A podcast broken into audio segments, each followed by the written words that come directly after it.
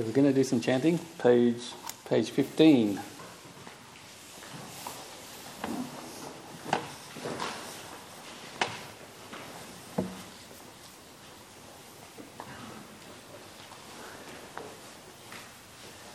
This is what should be done.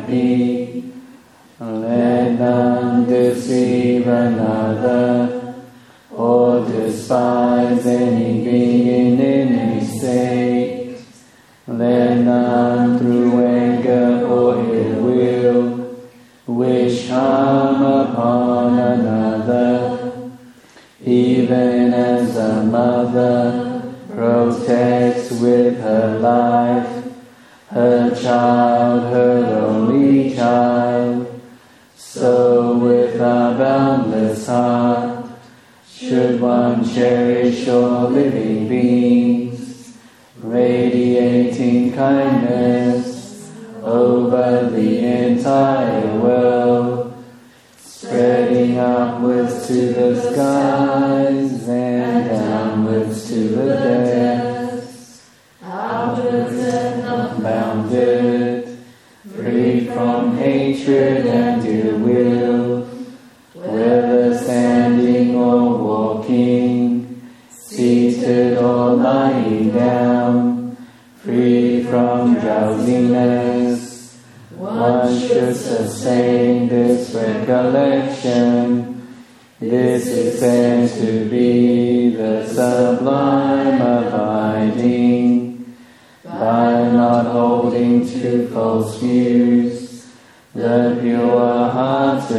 one, having clarity of vision, being free from all sense desires, is not born again to this world. Sadhu, sadhu, sadhu.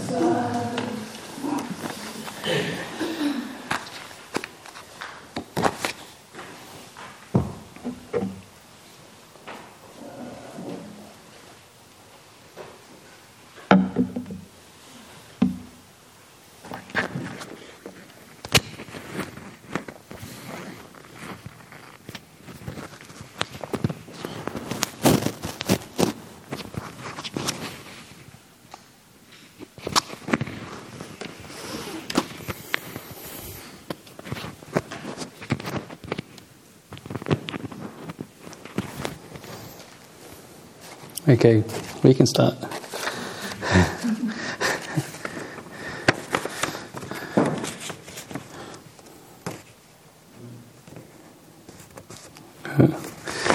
um, uh, dear Ajahn, how do we cultivate more awareness and and in return find mindfulness?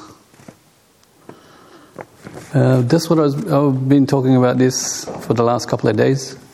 Yeah.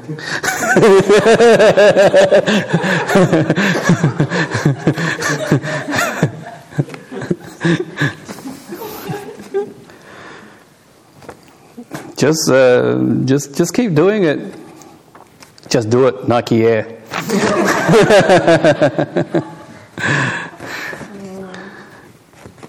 yeah. Um, yeah, like I remember a monk saying, like, you know, if you can imagine a water tank, and the water tank is like above your head, and you can't see inside. And the like droplets of water is like the mindfulness that you put into the, mindfulness that you sort of grow over the over the years. it's just little drops, drops, drops, drops, drops uh, over the years. You can't see over the top, so you don't know how much you have in there, but one day it just overflows. So, in a sense, it's sort of like that. You know, we're doing this practice and we don't really know um, how it's all happening. It's like a big mystery to us, but then eventually one day we'll kind of have an understanding. But you have to give it some time. And it looks like you guys have plenty of time. Okay. Uh, some of you guys have plenty of time.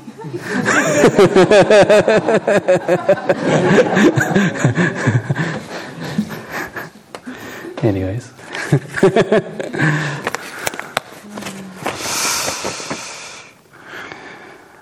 okay, I, I feel like I can't stop my mind living in the past and future, mainly future, when I sit down and meditate. Yeah. Uh,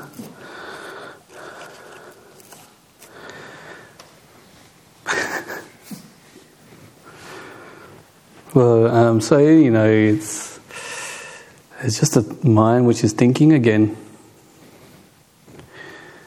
and um, like I always like to uh, describe the mind in a way where the mind has just has so much that you can fit into it.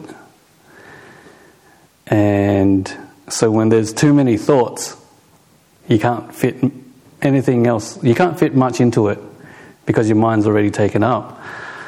So here we're talking about the you know, the mind just basically thinking into the past or into the future. So what we're trying to do as meditators is to fill the mind up with a little bit more silence and a little bit more peace. And the more silence and peace that you can put into your mind, the less thoughts that you will have. It's a very easy, solution.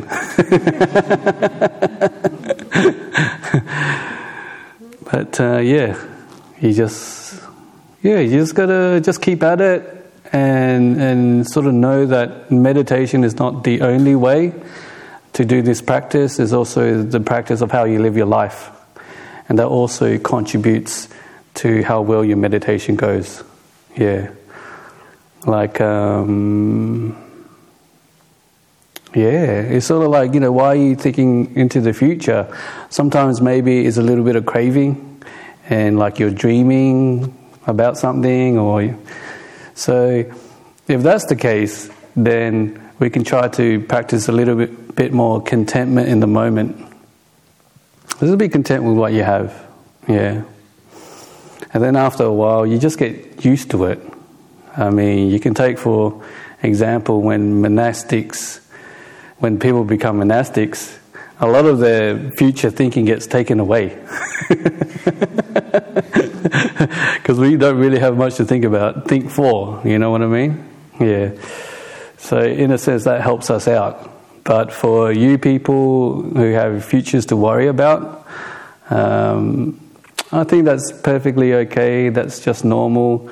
But then just understand that, you know, when you get to come to a place like this, um, for two days you don't have any responsibilities and you do not have to think about anything.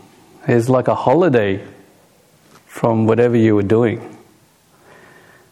And just putting yourself in that kind of situation sort of helps you not think about other things too much.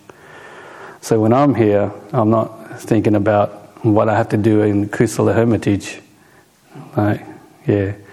Who am I gonna who am I gonna contact to come and pull some weeds? or, or, you know, what we're going to do next on the building projects and, you know, things like that. So when I'm here, um, I don't think about what's happening over what's happening over in Kusala Hermitage. Yeah. And when I'm here, you know, I don't think about what my mother's doing or or worried about her. You're just living in the moment. Yeah. Don't tell my mom that, otherwise, she'll get really upset.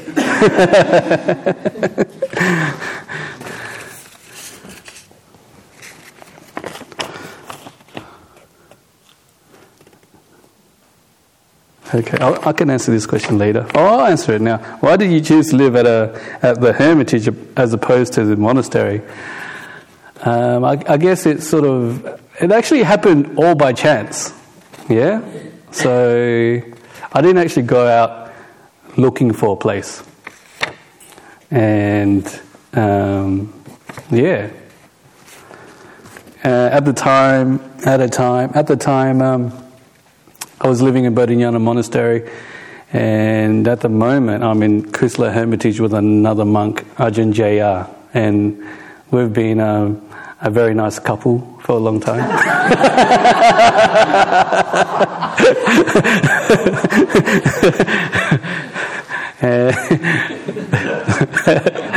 so we've been we've been um, so we've been we've known each other for a long time, and we've got this weird karma that we end up being together. So when I travelled to Wat Buddhadhamma, you know, he came along and we did a bit of work there and for some reason, we're like two completely different people, but we get along and we kind of make it work.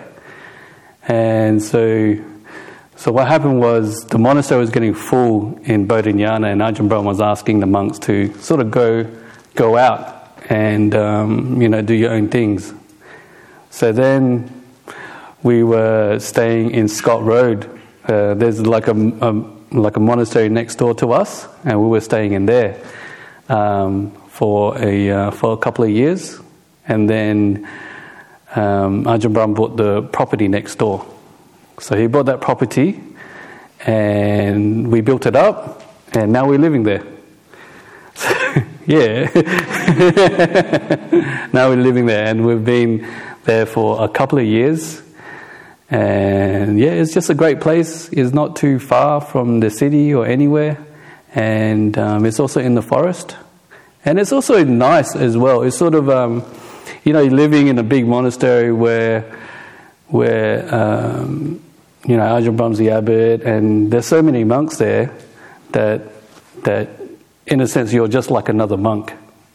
And when you get older as a monk, sometimes, you know, monks have different aspirations, and sometimes you want to be able to, like for myself, just give back to uh, the the people, and also, uh, yeah, I was just, I might as well just start a place, you know, and just just see what happens, and and yeah, and so then in a in a in a, in a sense, you grow in a different way, yeah you you're able to like share your own experiences in the practice and work for you, what worked for you with other people. And then you know you can see I've been living with uh, Ajahn Jr. You can see him grow in different ways. Yeah. So just make the most out of the opportunity that you have, and that's all I could do, and just do my best. And then yeah, just see what happens. But remember there's a lot of weeds to pull.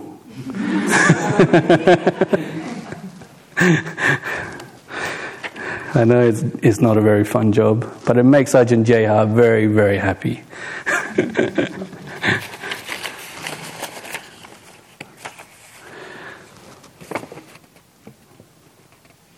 okay.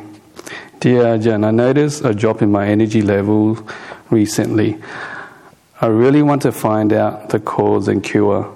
Should I keep inquiring to find the root cause, or should I let go of that and go into silence?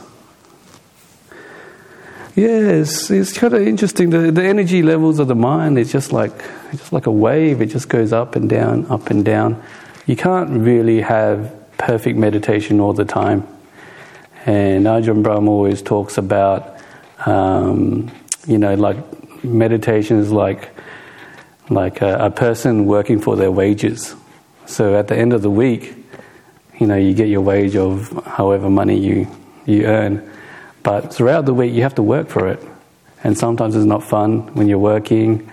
Uh, you have to just go through your day, drag your feet along. But then at the end of the day, at the end of the week, you get your reward and you get your money. And in, in the same way, it's the same with meditation. It's not always cruisy and um, everything is working perfectly. You have to understand that there are going to be tough times as well. And having low energy is not such a big deal. Yeah. It just, it just means that your mind isn't rested. It means that your mind has just been, been doing too much. Uh, yeah, and a lot of the time is like, you know, if you're thinking a lot, you get, you get quite tired because you're using up a lot of mental energy. So if that is the, the problem, then it's always like going back to the silence, um, be more in the moment, just just like let go and relax. And being in that silence will help build up that energy of the mind again. And it just builds up and builds up, and then you'll be walking around smiling like Ajahn Brahm.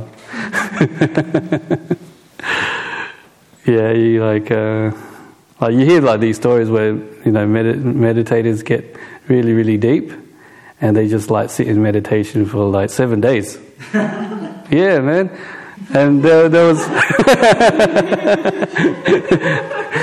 there was a, there was a guy teach um, a Vietnamese monk teaching a retreat in Sydney, and yeah, have you heard the story? Yeah, yeah. So so it was meant to be like a seven day retreat or something like that. So he decided, oh, you know, I've got nothing to do.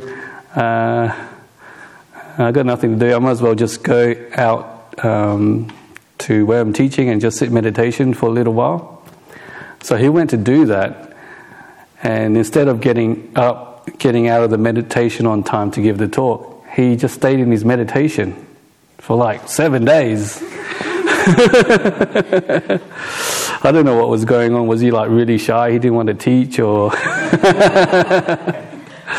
but but I was just told that he was uh, in a really really deep meditation, and and it's sort of like. Um, like I kind of believe the story because it happened in Sydney, and the, the monk who told me uh, the story, I kind of like trust him. So, so, so you know, I think there is some truth to that, where you can get into these deep, deep meditations. Yeah. And then when you come out, you know, the mind is like super energetic. It's like, you know, when you have a really energetic mind and, you know, things just seem to be a little bit more better. Yeah. The baked beans from the can taste a little bit better. it goes to the point where Ajahn Brahm admits when he walks through the forest and looks at kangaroo shit, he thinks it's beautiful. so he's just trying to illustrate here is like the, just like the, uh, you know, when, the, when your mind starts to awake, it kind of like starts to appreciate things, just the little things in life. And that's that's the one thing that I think people get confused about when they when they come when they come across Buddhism is the need to let go of attachments and you cannot enjoy anything, right? You can't, because it's all attachments and it's wrong.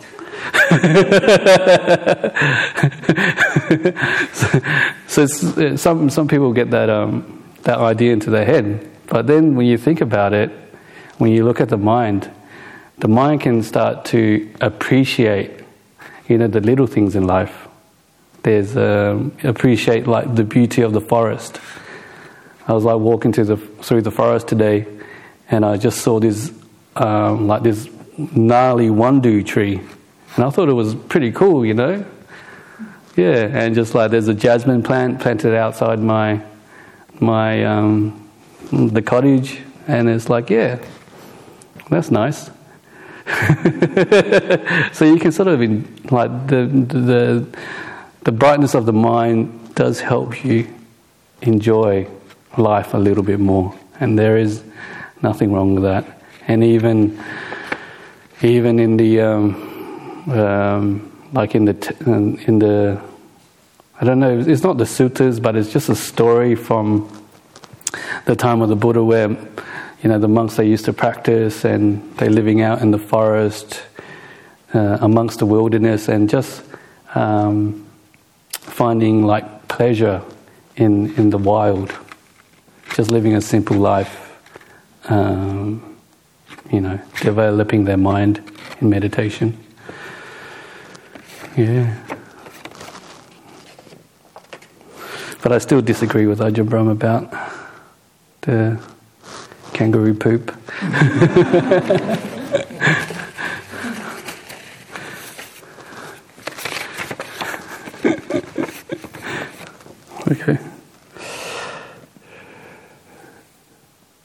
How do you approach the decision of choosing when to move an area of the body in pain while trying to withdraw from the senses versus sitting with that pain? Yeah, it's, um, I think it's experimental. Hmm. And it's just also what you've been taught. Um, as a younger monk, um, some of the things that were said in the monastery is that it's, it's good to sit through pain. And there is some sort of wisdom that arises in that.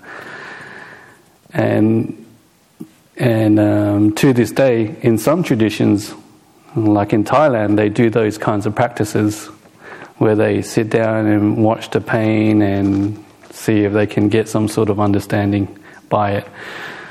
So, in the earlier days, there were kind of two conflicting thoughts um, in the monastery. And um, sometimes you don't, you, as a young monk, you don't really know what to do, so you go ask your teacher. And then Ajahn Brahm, he sort of teaches a way of meditating in comfort. Yeah. So, what he would say to people if they would ask this question is to just try to sit with the pain for a little bit and then see what happens. And if it hurts too much, then just move it. But then um, I find that, yeah, you know, if you're having a little bit of pain, it is a disturbance to the mind because it takes, uh, it takes the mind away from what you're actually trying to do when you meditate. So when you move that leg or move that body part to make it comfortable, then things like become easy again.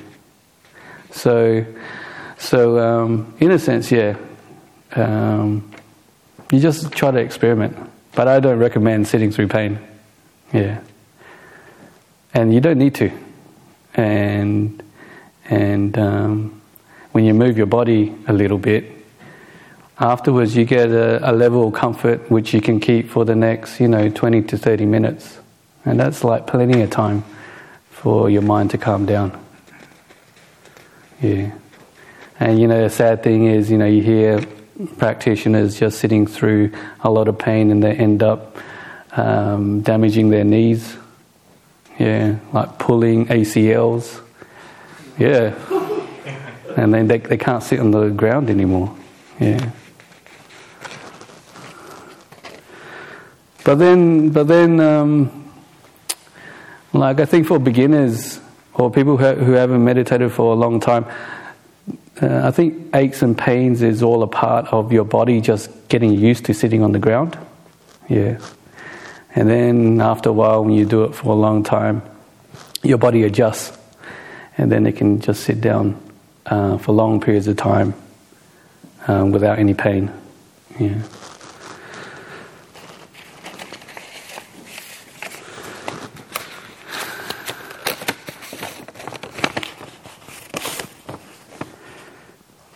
Hi Ajahn. When there's a lingering thought, should we be concentrating on that thought or should we just be aware of that thought? Both of which are being both of which are being mindful. Please kindly enlighten me. Okay.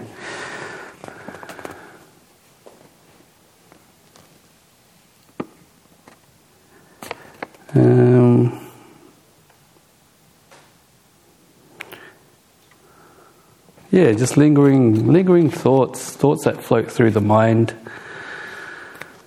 Uh, it just really depends on how strong they are. The stronger the thought, the harder it is for you to um, get rid of it.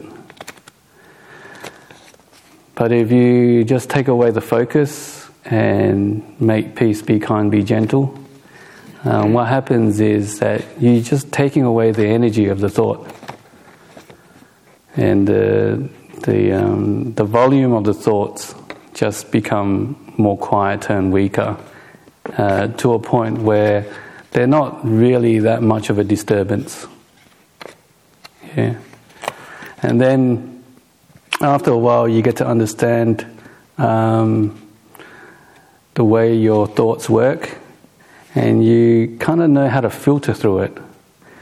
Sometimes uh, you get to the point where you understand, oh, yeah, this is just thinking for no productive reason. And when you can see those thoughts, you can sort of just let them go and let them be, and then they're not important anymore, and then they will disappear by themselves. And then when there's something important that arises within the mind, then you can you understand that hey, this is something important. So if it's important to you, you need to think about something, you can just allow those thoughts to stay in your mind. Yeah.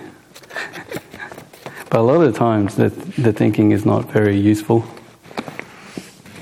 Yeah.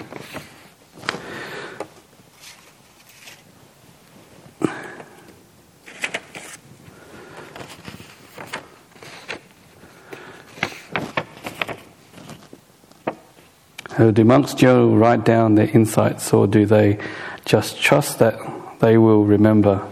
I'm not too sure. I, I don't do that. Yeah, yeah. Monks have very pers- monks have very personal lives. We don't really.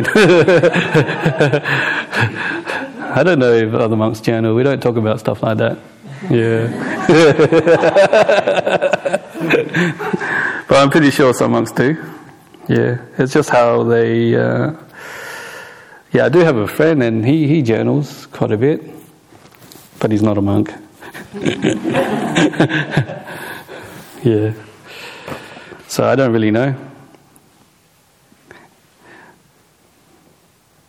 So yeah, write down the insights. You like this is talking about insights. Um, I think insights change. Like on the way, like um, so you're on a journey, you're learning how to meditate, and on the way, I think through time, insights they change, and um, because you get to certain stages of your practice and new things come up. And yeah, and I think like for myself is I don't write anything down, so I just share with you what I know that what I know um, is is happening within my practice in this you know this particular time. And the other other stuff that I thought about many years ago um, it doesn't usually come up. But then, saying that, if you've been to my retreats, I just say the same thing all the time.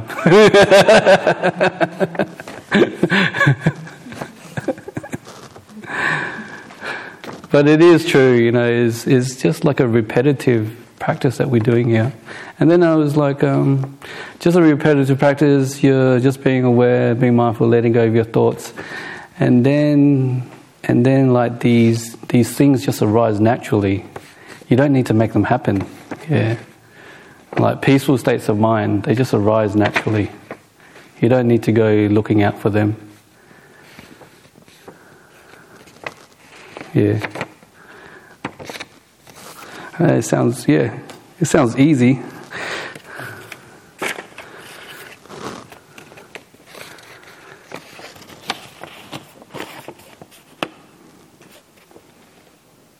How do I feel whole and complete within myself? I think uh, just a sense of contentment and accepting yourself for who you are, and just learning how to be alone and learning how to meditate. Because I think the most comfortable person that you can be with for your entire life is yourself. If you really think about it, it's like your best friend. Are you completely and totally comfortable with that person? Or even uh, your mom or your dad or myself with Ajahn Brahm? Mm, I don't think so. Like even with my brother, I'm quite close to him. Um, that I think that true comfort that we're talking about here is hard to find that with other people. So, so I think So you can, I think, when you're, you know, meditating and being by yourself, that's when you can like feel complete and um, just feel like comfortable. Yeah, because you're with yourself. Um, you don't have to talk to anybody. You don't have to worry about making anybody upset. You don't have to live up to anybody's expectations you're just there by yourself, and if you learn how to like uh, just accept yourself and um, and um, just like be be content, then you you, you you start to understand that the most comfortable person to be with is yourself. Yeah.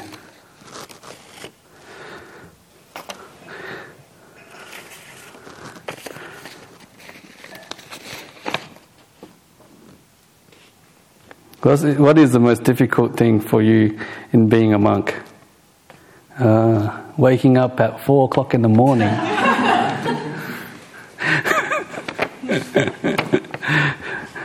Not being able to drive. um, yeah, there's there's nothing really difficult uh, with monastic life.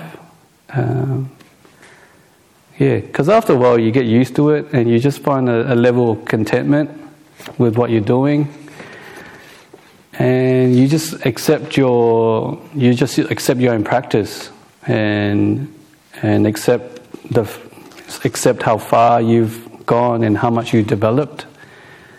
And in that sense you just like develop a sense of contentment. And monastic life isn't really that difficult. Yeah.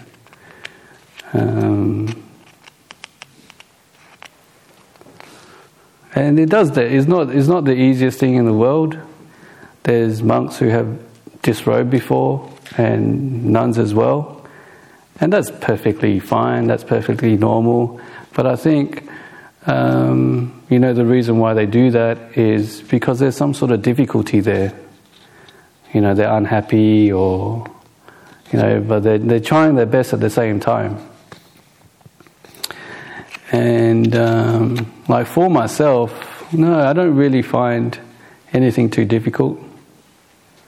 Yeah. I get to see cool people every day.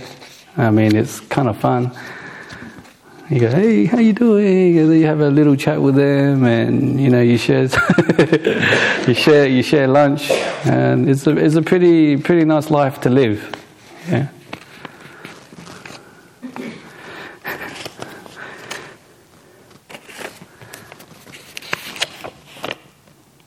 How do I let go of anger?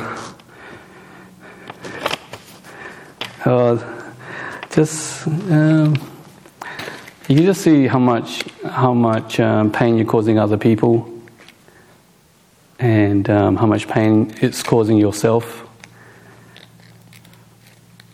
And um, at the same time, you can understand that that's what, what's been taught as well by the by the monks is to try to let go of anger because it's not good for us or anybody else. And um, yeah.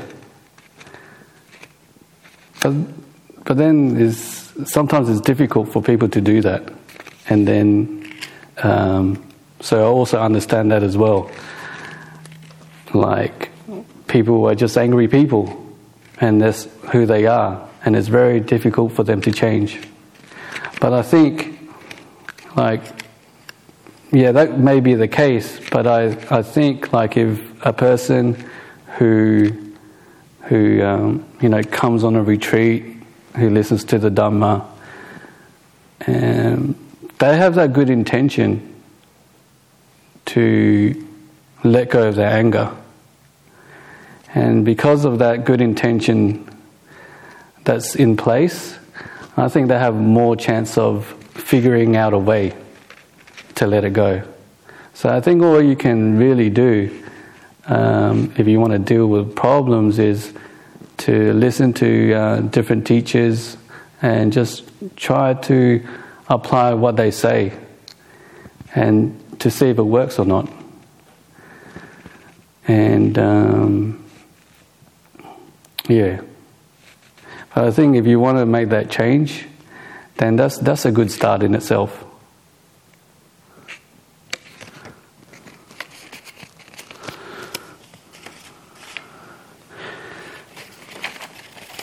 It's sort of like um, I was just telling people, it's like we have these bad habits, and because we're attached to them, um, we don't want to let them go. Yeah, and that comes with like the anger. So take take for example, um, like a smoker. You know, they, they smoke cigarettes, and they've been told that it's not good for their health, but they keep on smoking and smoking and smoking until they die. Um, and they, they do know that it's not good for them, but because they're attached to the smoking, it causes the problem. And they just don't see clearly. Sometimes they don't see clearly that it, it is uh, such a big problem for them. So when it comes to problems like anger, we start to see it clearly, we start to see the problems that it's causing for us uh, and other people you know, if you're angry all the time, you like push the people close to you away. Um, you you won't have many friends. Um, people don't like you. It's not a it's not a good quality to have. So when you can see the the the uh, the trouble that is causing uh, causing yourself and other people, then then you might want to be able to, then you might want to make that change. Yeah.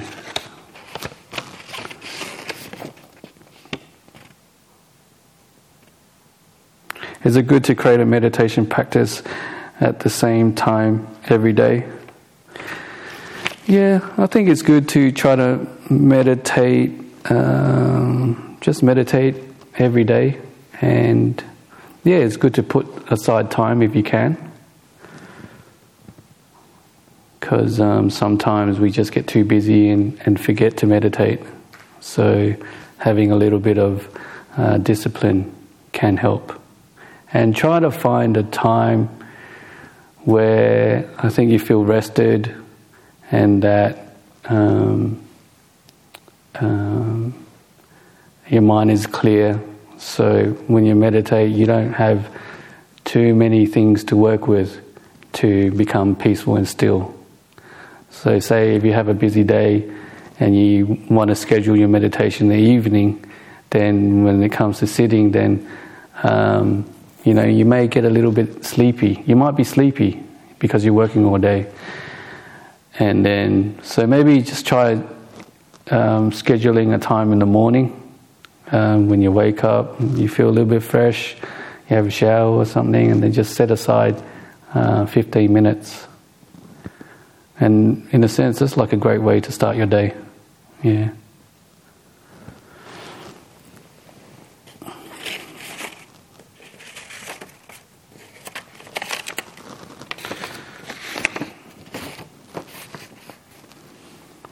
Dear, dear Santuti, if we live in the current moment all the time, how we plan our day, when I start meditate, my mind is running with daily planning. How can we control that? I think we just sit with it. You sit with it and just allow it to just slow down all by itself. Yeah. Or if you have the ability to do the breath meditation, that can also help. So you just watch the breath go in and go out. So you have a break from all that planning. But yeah.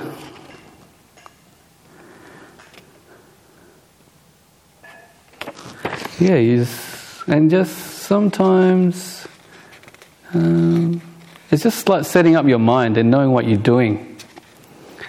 So you're setting up your mind, you know what you're doing. This is the time where I meditate. And during my meditation time, I'm not going to think about anything. So we set up that kind of mentality that will also help us um, not plan for the future. Yeah. So there's all these different little tricks that you can use. Um, sometimes maybe when you're sitting and the mind is planning about the future is because you haven't given that clear instruction. So maybe try that.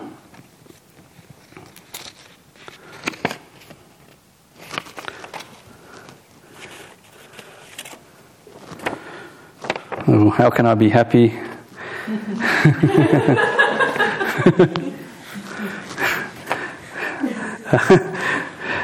I don't know. uh, there's many ways to be happy. Yeah.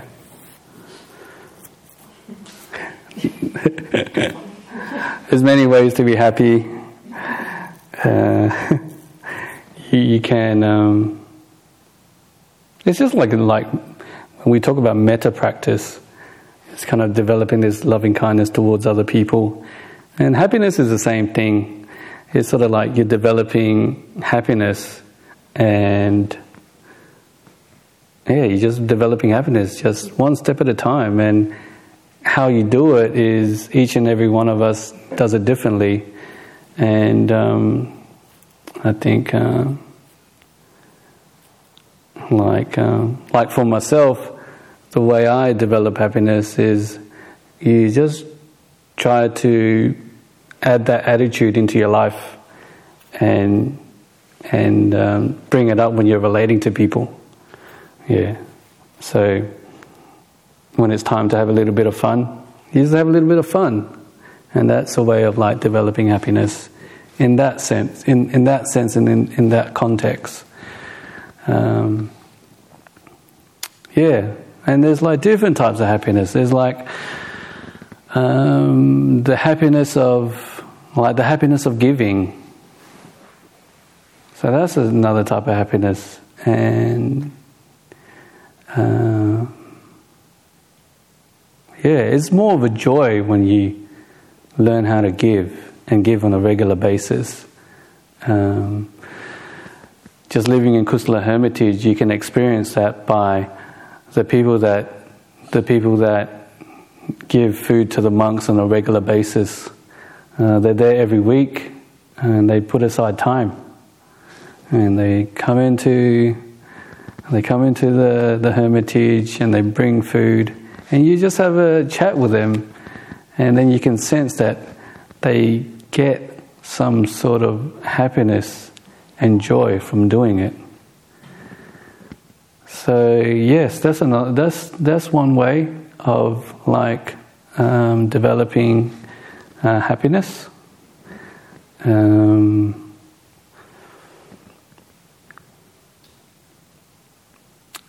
yeah. So, and another way, um, another way of developing happiness is is like I've been saying before, is through the meditation practice, and um, yeah, just you know, bringing up the energy of the mind and things like that. And the ways that you can also develop happiness is just through like virtuous living being a kind and good person. And I was just talking to, I was just uh, interviewing people, and then and then they were just talking about just getting like like dealing with their anger, and it's disturbing their meditation, and and you can sort of see that certain actions lead to certain results, and when you get angry, that anger sticks around. You know, when you're meditating, you're still angry at that person. So, so you know these these kinds of like actions lead to um, an un- unhappy state of mind. But when you're doing good, you're volunteering your time, you're being nice to people, you're just being a good person. Um, when it comes to meditate, then not so many things stick to the mind. There's something, yeah, there's something um, strange about that. It's like, you know, you had a good time, right? At the beginning of the retreat. And when you meditate, did you think about the good time? No, not really. It didn't stick. But then when you get angry at somebody, and then you go and meditate, for some reason that sticks. And yeah, it's strange how it works, but it works in this way. So, yeah. Other ways of being happy. Um, there's also there's different there's different ways of being happy. Like. Uh, you know, having a having a little bit of purpose in life. Yeah. Like Ajahn Jayar's purpose in life is to revegetate, revegetate Kusala Hermitage, and that brings him a lot of happiness. Seriously, yeah. He goes around and invites people to go look at his plants and blah blah blah.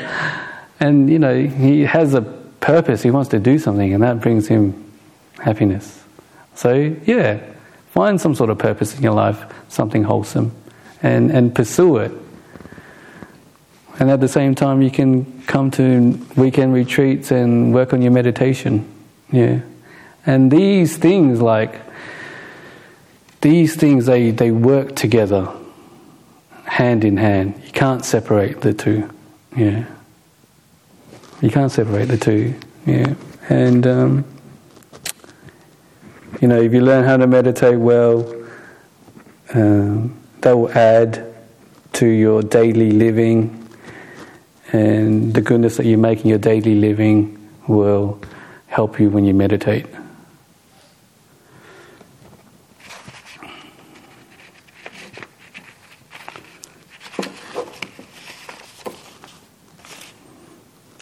if it was like if, was, if Ajahn Chah would say, if, if all you needed to, to do to get enlightened is to meditate, then all the chickens in the world would be enlightened.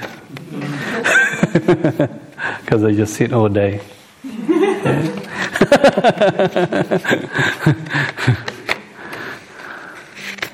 Yeah. yeah.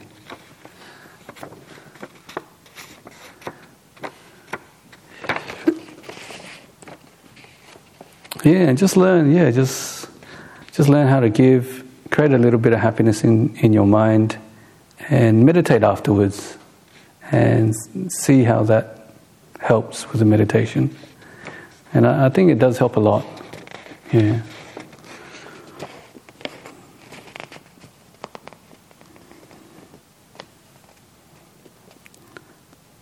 How do you stay disciplined enough to get up on time and meditate?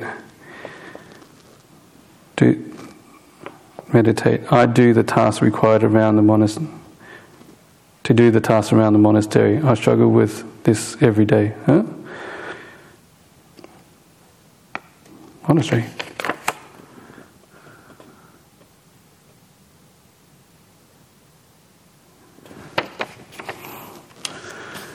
Uh, uh, how do, how do I stay disciplined enough to get up on time and meditate? You, I don't, it's, 50 50. Yeah. Depends on your character. And, but wanting to be a meditator, I think, I think a lot of the work is done because in the back of your mind, you want to you want to put time into your meditation practice. And some people do well with discipline, and some people don't. Um, so I think you've got to find a reason why you want to do it. And everybody has their own reasons. Yeah? And that should be enough to get your bum on the meditation cushion.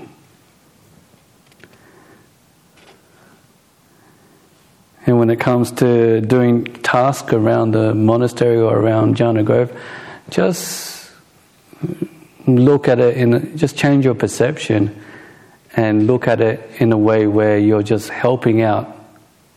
You're helping out the place.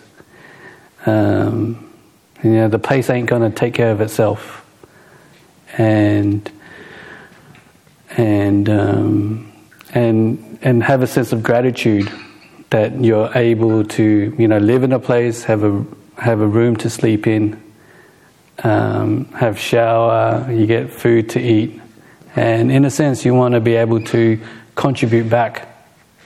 And when you kind of think in this way, then the task around the monastery or the the tasks around Jhana Grove isn't so tedious to do. Yeah. And when you think about it, the tasks that you have to do, it doesn't take that long. Maybe one or one or two hours, and then after that, uh, you have the whole day to yourself, and then you can do whatever you want. Sometimes, you know, people just don't want to do stuff because they're just thinking about themselves and thinking about my time and what I want to do. So, in a sense, just like being able to um, just give just helps us be just that little bit less selfish. And um, yeah, and sometimes you know, you know, we talk about you know overcoming anger and um, dealing with our anxiety. Um, we can also talk about selfishness as well, and how do we um, deal with that? And the way you deal with that is to just learn how to learn how to give and do your task around the place, and understand that um, you're you're contributing, and at the same time you're making some some good karma, some merit. Yeah.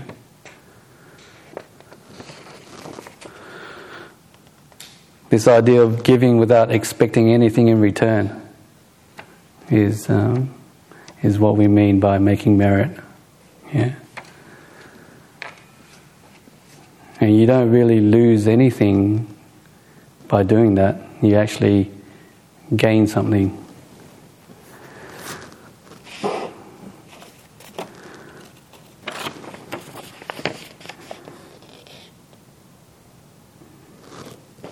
With the same question. How can I how can I be present instead of worrying about the future? Um, hit the pause button on your mind. there's nothing. Just just there, there's nothing about worrying about the future. There's nothing wrong with thinking about stuff when you meditate. Um, so if you have that idea in your mind that these things are wrong when you're meditating, then you're not meditating um, you're not meditating wisely.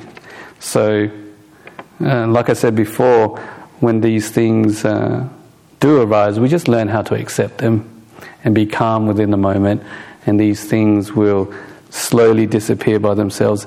They don't completely disappear, but they're not that much of a disturbance. Yeah.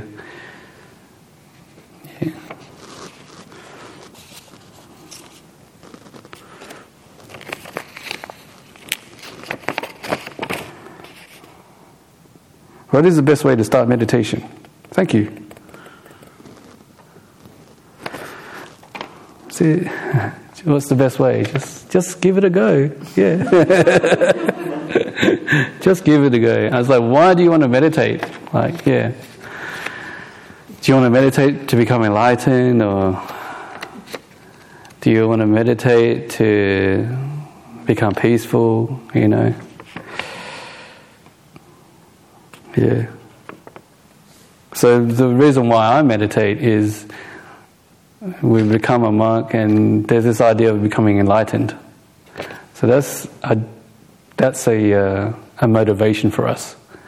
So day in, day out, we'll just put our bums on the cushion and we'll meditate. Uh, to the point that one day something may happen. So we have that reason to do that. And um, yeah, I don't know what reasons you people have. Maybe you just want to find a little bit of peace in your life, or and that's also um, the meditation does does um, the meditation does give you that as well. It not it not only um, gives you that opportunity to become enlightened, but on the way it gives you that opportunity to be peaceful. Yeah.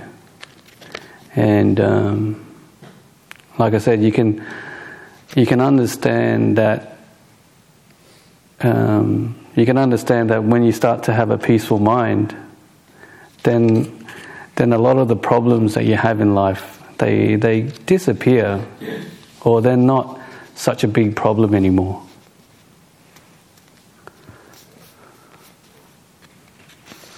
Yeah.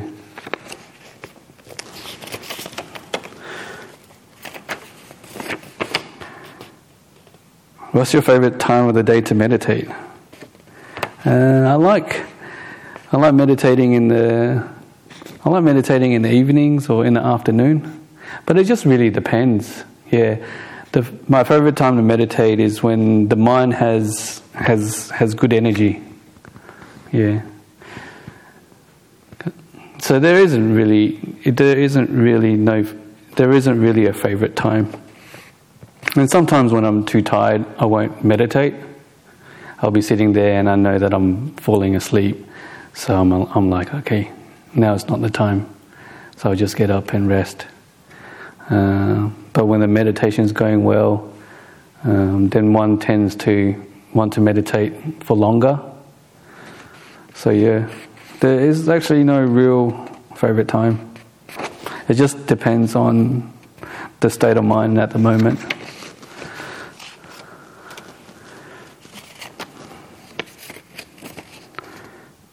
How can we control our anger? I already spoke about that. So, yeah. Well, Ajahn talks about the anger eating demon. I, I, I think you heard about that story. So, yeah. Just giving the, uh, the anger, a lot of kindness and metta, and that can help overcome it. But at the same time, these things are difficult to overcome, so um, there's no need to be too hard on yourself. Yeah. Okay, I think that's it for the questions. Does anybody have any questions on the floor?